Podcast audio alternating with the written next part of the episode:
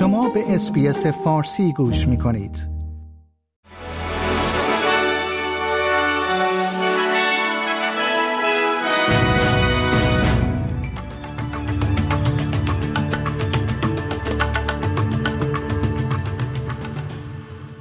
درود بر شما شنوندگان گرامی. این پادکست خبری امروز پنجشنبه 5 اکتبر 2023 SBS فارسی است که من پیمان جمالی اون رو تقدیم حضور شما می کنم به هزاران نفر از ساکنان شرق ایالت ویکتوریا گفته شده است که خانه های خود را در بهبوهه سیل های فزاینده تخلیه کنند.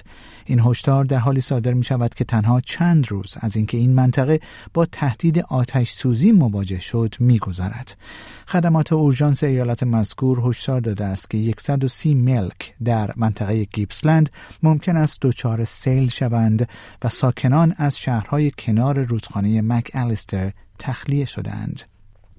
در همین حال در ایالت نیو ساوت نیز وزش باد شدید باعث هرج و مرج در فرودگاه سیدنی شده است. در حال حاضر مقامات این ایالت در حال بررسی بستن یک باند این فرودگاه هستند. بر اساس گزارش ها تا کنون بیش از پنجاه پرواز لغو شده است. زرابخانه سلطنتی استرالیا از مجسمه چارلز سوم پادشاه انگلستان رونمایی کرد. قرار است تصویر پادشاه انگلستان تا کریسمس بر روی سکه های استرالیایی ضرب شود.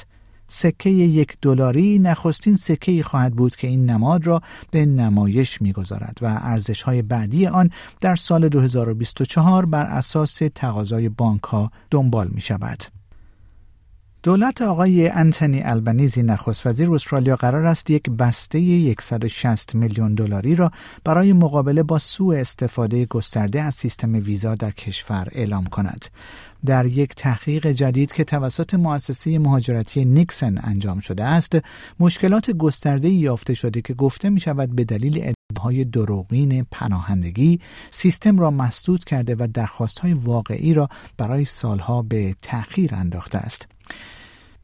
پلیس فدرال استرالیا در حال بررسی ویدیویی است که برای سناتور بومی لیدیا تورپ ارسال شده است و در آن نشان می‌دهد که یک نئونازی در حال سوزاندن پرچم ملل نخست استرالیا است.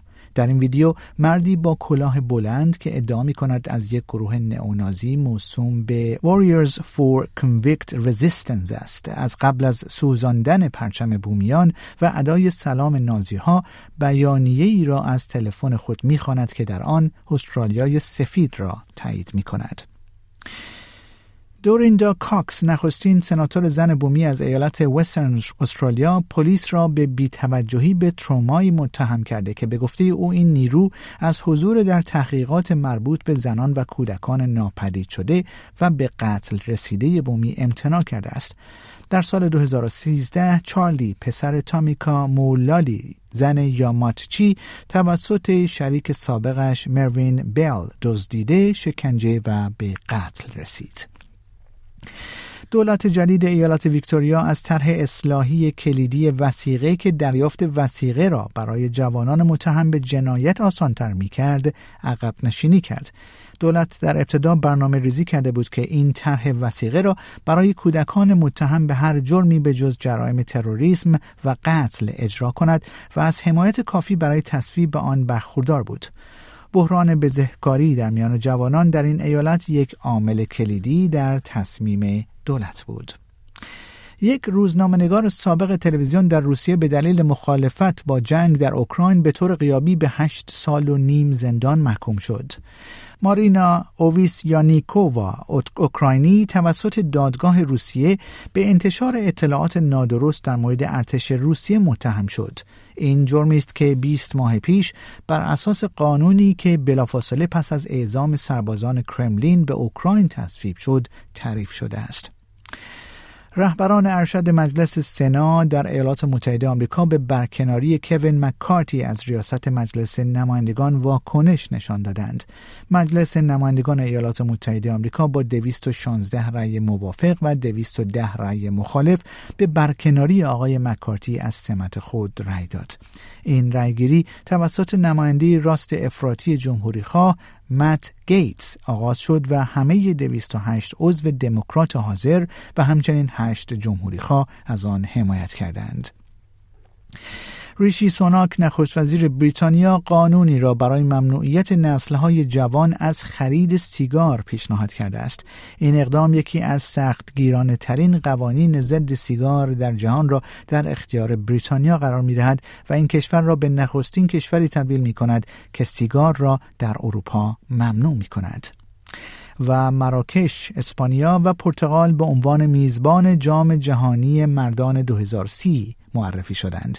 این در حالی است که اوروگوئه آرژانتین و پاراگوئه میزبان بازی های افتتاحیه به مناسبت صدمین سالگرد این مسابقات خواهند بود.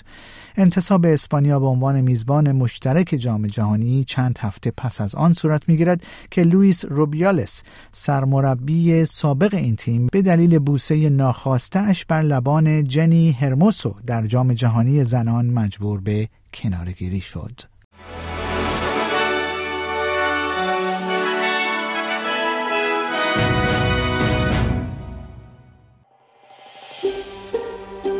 آیا می خواهید به مطالب بیشتری مانند این گزارش گوش کنید؟ به ما از طریق Apple Podcast، Google Podcast، Spotify یا هر جای دیگری که پادکست های خود را از آن می گیرید گوش کنید.